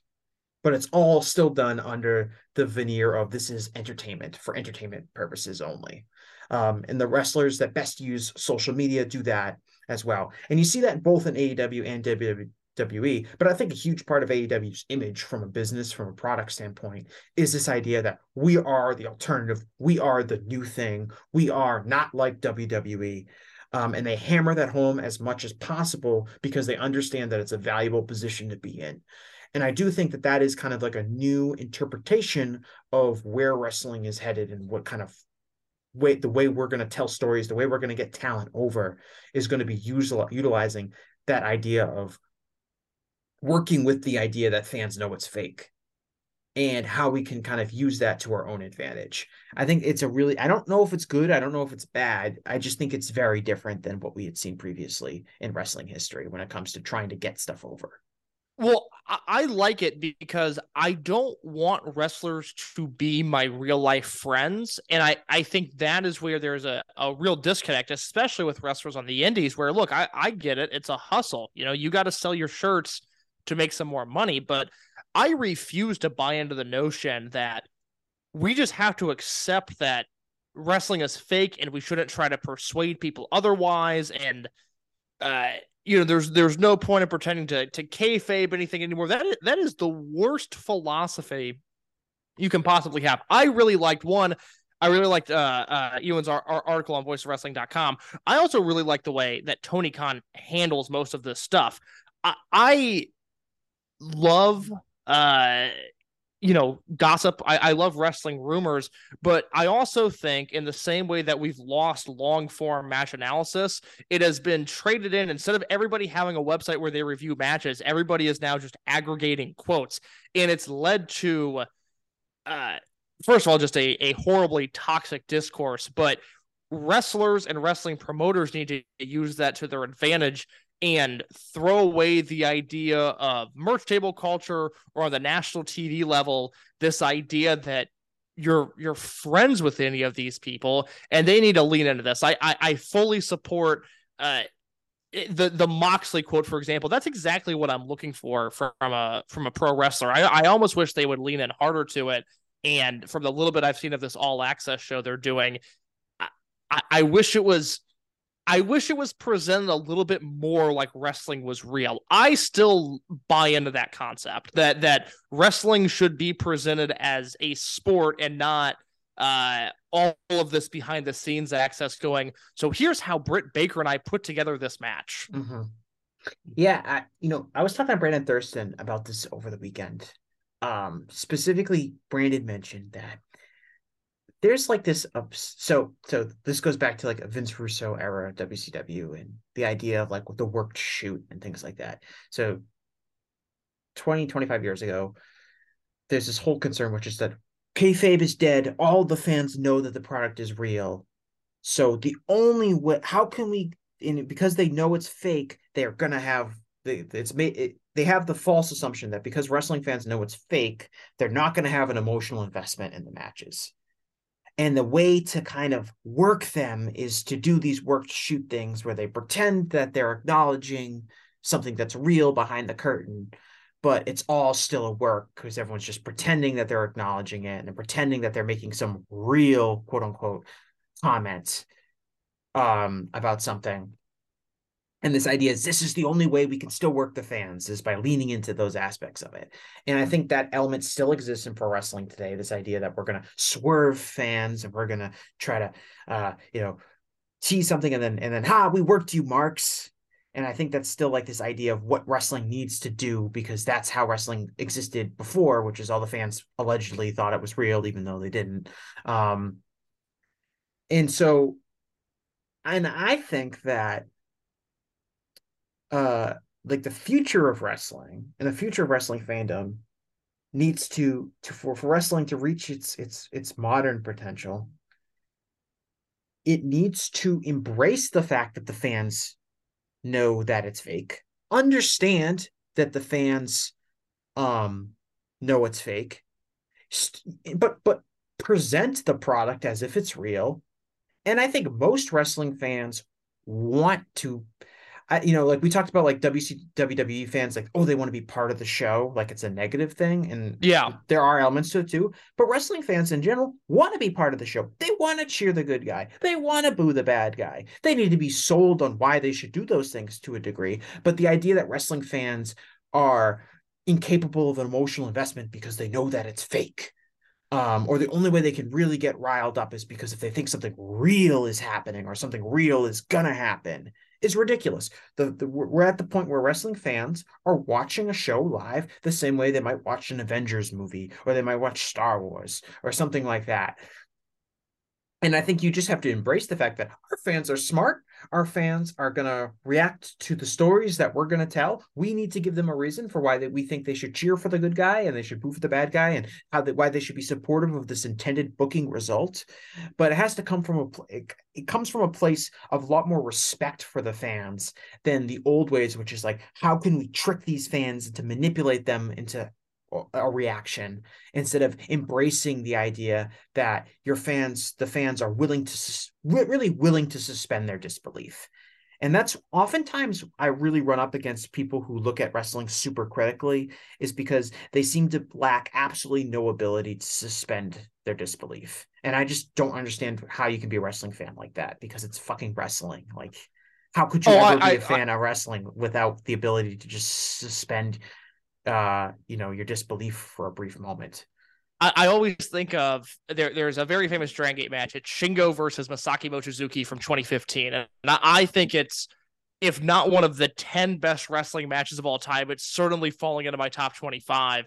And I remember logging on to the pro wrestling only forum and somebody had had written this very long match review about everything that was wrong with this match and it's you know a 25 minute world title match or whatever and they're like about eight minutes in shingo throws two weak looking punches and that's where they lost me and it's just like well what are uh, you just don't you don't like this if that's your complaint you just don't like the art form if two quote unquote weak looking punches are going to take you out of this thing it's the same idea as like oh, there were too many rope running spots. It's like, well, you uh, go watch MMA. This isn't for you. But I think to to put a bow on on what you eloquently said there, you know, I'm not convinced that the new generation of wrestlers necessarily like wrestling. And I know there's a faction of wrestling media that will shame you for liking wrestling, but I do think and Tony Khan has proved this that there's a very large fan base out there that primarily wants to consume in ring good wrestling. And I think the future, uh, although it concerns me from a talent development standpoint, uh, there's very few times in history where there's been better wrestling. And I- am glad that AEW is at least fostering that on a national TV front. Right. And AEW, for, you know, the plenty of faults it has. Um, and this week, despite the the many the positive announcement yesterday has had I also exposed some of the faults that AEW has. Um ultimately I think like you're right. It's a it's a product that is leaning into the idea of well, let's put out good matches. Let's put out let's make exciting things happen on a wrestling show. Let's present new characters, different people that maybe WWE wouldn't present as top stars. And it has been warmly embraced by many more people than I would have expected. I don't think AEW gets nearly enough credit for the fact that only a few years ago, largely the same wrestlers who are on AEW now were wrestling in front of like maybe a thousand people on a Ring of Honor show. Oh, they, they absolutely don't get the credit for it, and, and, and, and the, they, the, they won't in the current media landscape. The, the, fact that AEW just basically emerged as a company that could do seven hundred fifty thousand to a million viewers each week and be a top Dynamite can be a top five show per, on its night and cable television, and they can get another con, you know, another hour of Rampage. They now have another two hour show on Collision. They're obviously not as popular as WWE, but just basically going from where non WWE wrestling was pre AEW from a popularity or a mainstream popularity standpoint to what it is now, the amount of people that know who the Young Bucks are, the amount of people that will pop for a Kenny Omega match in America. There's there's hundreds of thousands of more people that they've added over the last few years than what existed before. And I think that it kind of got taken for granted because they hit that level so quickly and now people are like, whoa, when they started, they were doing this, and now they're doing this, and it's actually worse. And Tony Khan doesn't know how to grow his audience, and Tony Khan doesn't know how to reach the casual fan, all this stuff that people say. Um, and I just think it's the the actual immediate established fan base that AEW was able to produce that has led to them being a what appears to be we don't have the details yet but the appears to be on the path for a very financially successful company has been mostly underappreciated i think in general. I, I guess the the positive the the positivity to come from this is, you know, we're we're not at a point where it feels like American wrestling is on the brink. You know, this this industry is going to be around for a while. Now, if you want to flip the conversation to Japan, and uh, you know, we, we don't have time to do that right now, but I, I, I would warn people, especially if you have not listened to the Open the Voice Gate episodes we've done with Dragon Gate J, who is uh, their English commentator if if you have any investment in Japanese wrestling, I, I would really go back and listen to the most recent episode we did. It was like three weeks ago. You can find it pretty easily on the Open the Voice Gate feed. Eh, you know, we only lost one wrestling company in Japan during the pandemic, which was Wrestle One, and that was going to close with or without COVID. And that's that's not speculation. That's a fact. That that company was done in April of 2020 with or without COVID. But because everyone has survived, I think it has possibly given people some false hope. Whereas in reality, thank God that New Japan and Stardom have a corporation behind them. Thank God that NOAH and DDT have a corporation behind them. And thank God for the Lek Corporation who make home cleaning products. Their owner is is a literal money mark. And those three factors, two major corporations and a money mark, have helped keep that industry alive. So things are not as perky on the Japan side of things, but at least in America, there's money behind wrestling, and that's not going anywhere. I was going to ask you this really quickly. Um, do you think? Because we started talking about Dragon Gate, and obviously the influence that Dragon Gate has had on American wrestling in general. Do you think, from like a product standpoint, Dragon Gate is still innovating, or are they just ex- still excelling at a pattern style that has been developed for a long time and become the trademark of the company? I think they're innovating. I just don't think the right people are paying attention to it. You know, I, I, I made the point about four years ago now to Alan Farrell. We were on a podcast on on his show on on Pro Wrestling Torch, and we were talking about at the time this this young generation of rookie wrestlers, you know, Shun Skywalker and Dragon Dia and Kaito Ishida, who was a few years into his career, but he had been injured, so he was on their level. And, you know, I started talking to Alan about, you know, man, these guys, these guys wrestle really differently than a CIMA or a Mochi or a Shingo. They're they're kind of doing this bantamweight style that is is less high spot oriented and more like like knockouts could happen in Dragon Gate matches. Like they're doing high spots, but they're they're more physical than they've ever been. And I think the Dragon Gate house style, although I will always maintain, and I I fight some people on this, you know, the the idea of Dragon Gate as a promotion is the same as it was during the hot period a decade ago. It was largely the same as it was when it was Toryumon. You know, the idea of Dragon Gate is the same, but I do think the in-ring style has shifted yet again to something that looks different than a New Japan, looks different than an All Japan, looks different than anything that's going on in America. I do think they're innovating in terms of that overall house style and the moves that are going on within it, but Dragon Gate to the English speaking consumer has never meant less than it does now. So it's not influencing the way that it should. Right. And we, we talked about it briefly, like a lot of the Dragon Gate wrestlers, some of you know, some of their biggest stars were in the United States working US Indies. And so, you know, it's not like they had bad there were there weren't good matches that took place, but it didn't seem like um there was really any buzz about it at all. Um, and that's just that a lot of that is just a symptom of the U.S. Indies. I know that I think some of them struggled to get. You'll know a lot more about this than I did. Some of them got str- struggled to get consistent bookings, which is ridiculous oh, oh, when you yes, consider um, the state of. of, of, I mean, that was that. So SB Kento, who, i- if you've never seen him wrestle, he's basically Dragon Gate's Adam Cole in the sense that he is immensely talented. He, at 21 years old, was a star. I mean, a headlining star. And it was one of those situations where you went, "Oh my god! If he was three inches taller, imagine what he could be." Because even for Dragon Gate standards, he's pretty small. But they shipped off SB Kento to America last year. He was based in Mexico and then based in Orlando. So he could work both Mexico and America. And he eventually caught on in Mexico. Uh, there were some people over there that when he initially was shipped over, they were like, nah, don't get it, whatever. Those people are now super into it. So he won those people over. But there was a weekend, I think it was in October, where SB Kento was very public facing about it, tweeted out, he's like, I'm in Orlando. Somebody book me. I want to wrestle on your shows. And it was met with silence. You know, I talked to US indie promoters because once they found out that there were Dragon Gate guys in America, a lot of promoters reached out to me and were like, okay, what what are these guys doing? You know, if there were five or six names available, I would say, well, you you should be looking at these guys. These guys are available, and if you have the money, they can come too. Like that was kind of the way that I broke it down. And every single time SB Kento was available, promotions would go with Yamato instead because Yamato was around in Ring of Honor and Dragon Gate USA. They know that name.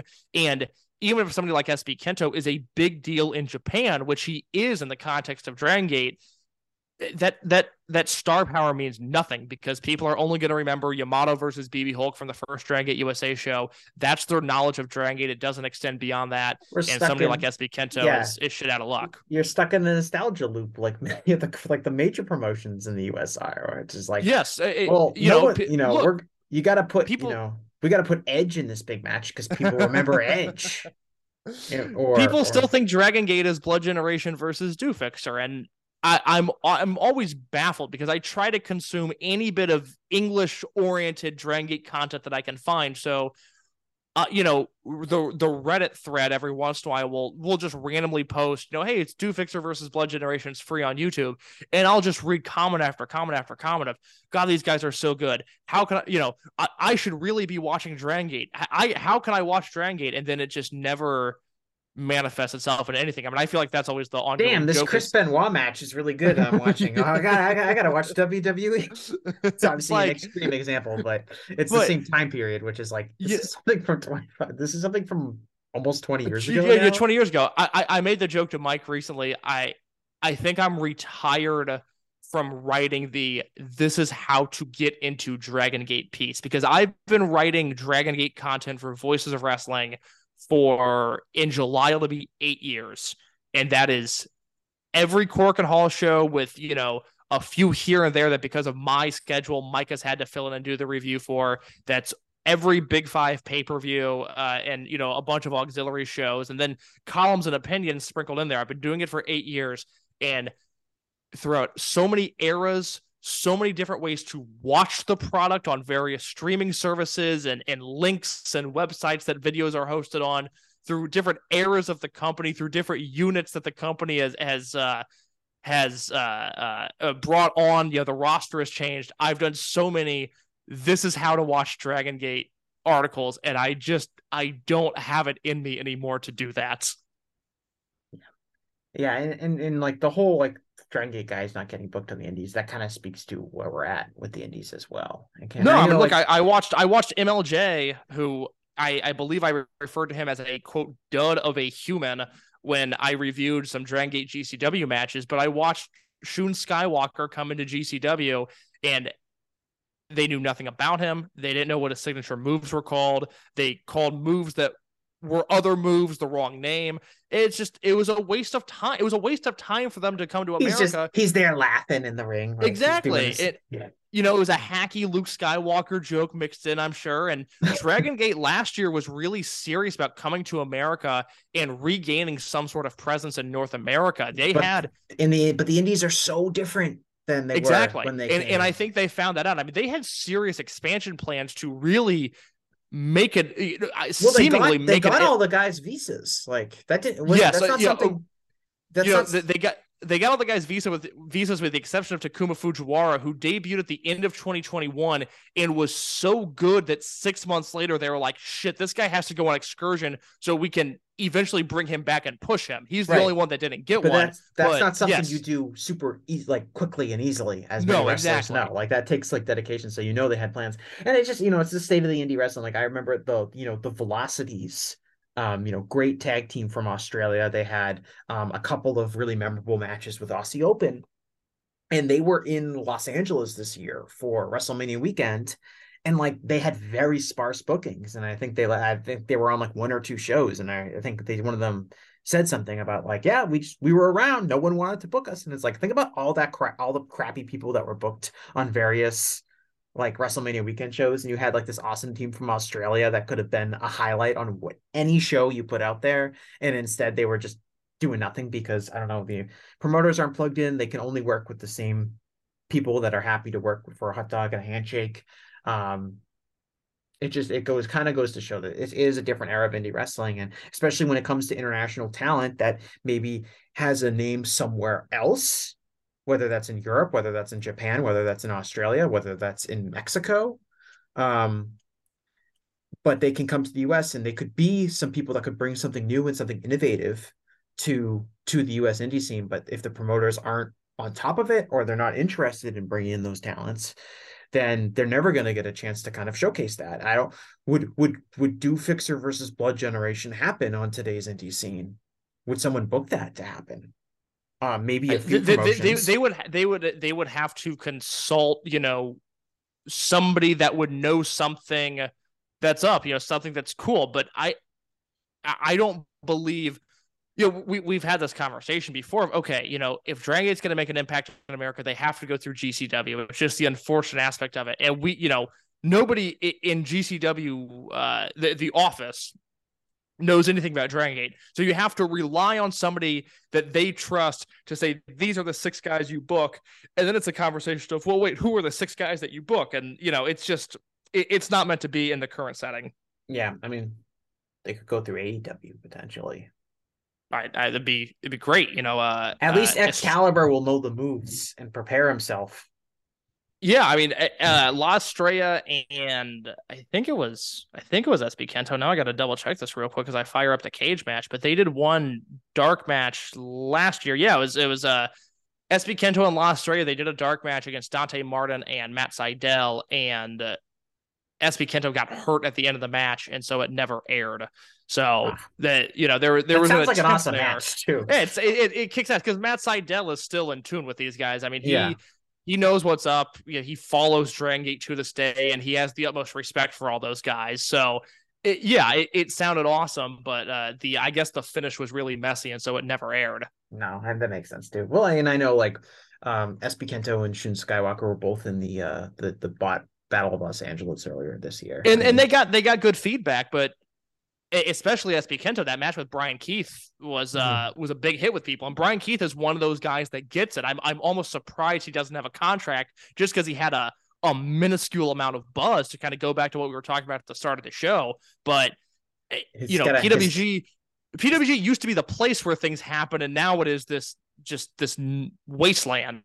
Well, I think it's just I don't. I, I mean, I wouldn't call it a wasteland, but it's cultural relevancy. I think, I mean, really what happened was what ha- was happening in PWG, the best of what was happening in PWG just started happening in AEW. It's the same way the best of what was happening in Ring of Honor happened in AEW.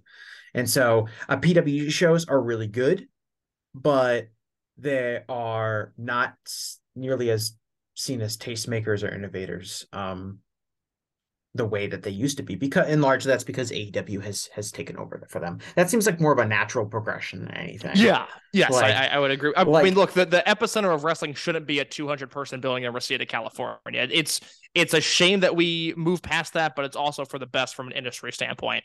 Yeah.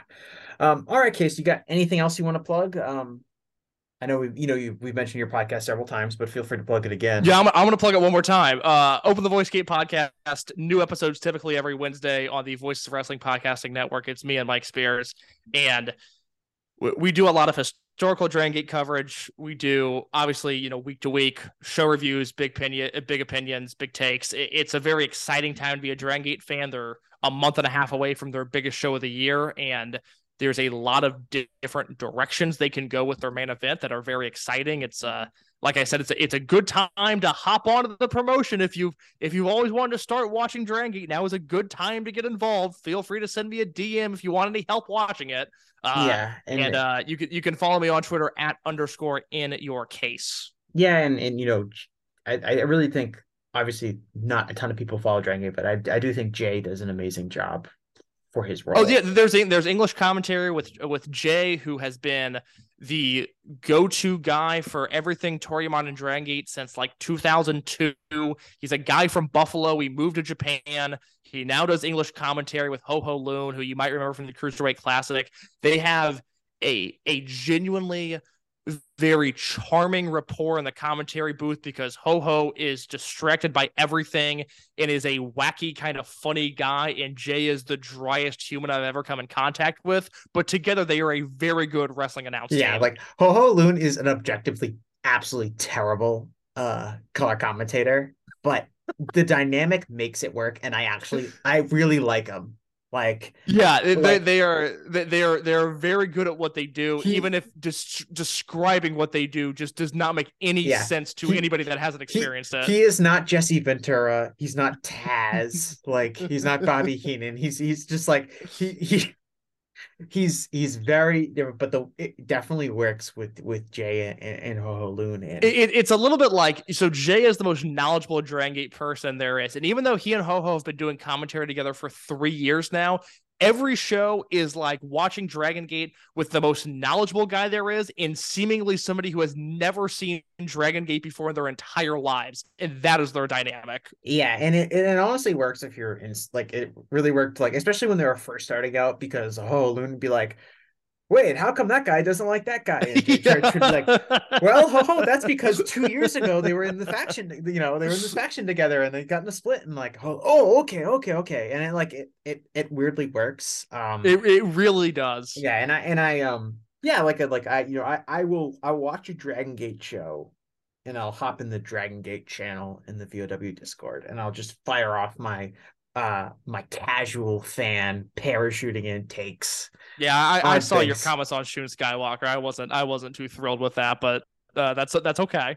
What did I say? I, I can't even remember what I said about Shun. I said his outfit is bad, which is true. I, I believe you compared his screaming to one of Seth freaking. he was kind of like he I was he was kind of being like he was freaking like what this guy was just laughing in the ring. I was like, hey man, I don't know, I don't know what I did to you, but I, I don't, I don't need that in the Discord. That's not cool, man. but it is helpful to go in and actually ask and, and you know there is a dedicated regular in addition to yourself and mike there's a dead there is a, a small dedicated group of of regular dragon gate watchers um that can you know if you answer questions if you want to watch a show or um just just it's and- it's truly the mo- the most enthusiastic fan base there is in the sense that it's the opposite of gatekeeping. We would love everybody to watch Dragon just want to make- share it with everyone. We This just is- it's so good. That's what i always try to stress to people. It's so good and they do so many things right that other wrestling companies don't and when people get frustrated at other wrestling i think well what if you just watch dragon gate because the thing you're complaining about they are doing and they're doing it very well Yeah, and it's it's also like it's it's it's got this all right, there's a lot of there's a lot of people on the roster. There's a lot of factions. There's a lot of history that is very important to a lot of these storylines and angles and things that are going on. But it's not a particularly difficult promotion to watch. No it, it's Uh, it's or built like- off of a baby face versus heel dynamic. I mean they okay this Yeah. will be my final point because i do have to run in a second but they keep kayfabe alive more than any other promotion on the planet. If you follow these guys on social media the baby faces travel in one bus and then the soul heel unit either they are on that bus and they are completely hidden or my understanding is they have a different mode of transportation to get to the buildings when you see these guys out at dinner after the shows they are always with their unit. You know jason lee and KZy are in a unit called natural vibes. Those guys are at dinner together. Jason lee and uh um of course i'm going to forget every dragon gate wrestler on the planet. You know jason lee and bb hulk they're in different units. They do not go to dinner together. It, it is a everybody thinks of dragon Gate as this like progressive futuristic style of wrestling.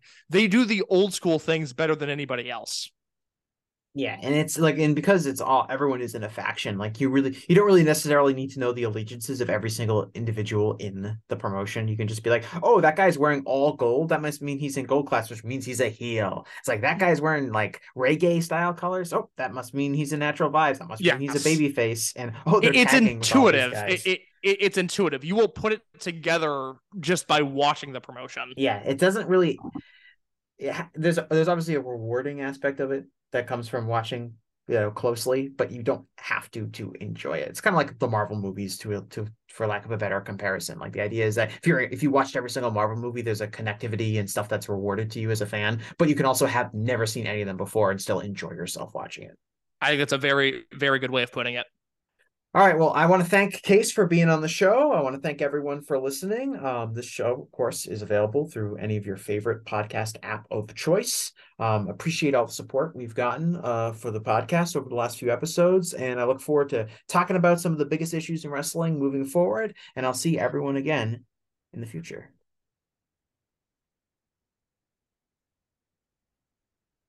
Hello there, everybody. It's me, Garrett Kidney, the co-host of You've Got to Be Kidding Me on the Voices Wrestling Podcasting Network. And I am Liam Jones, my full name, and I'm also a part of the Voices of Wrestling Podcasting Network as a co-host for You've Got to Be Kidding Me. We are a TNA history podcast that covers TNA one month at a time. We cover all the drama, all the matches, all the Vince Russo nonsense you could ever want in your life. Have you you heard of TNA? I bet you have, but would it be funnier if two people made jokes over it the whole time? Probably. So if that sounds like fun to you, check it out on this very Voices of Wrestling Podcasting Network, and Liam will do bits and whatnot.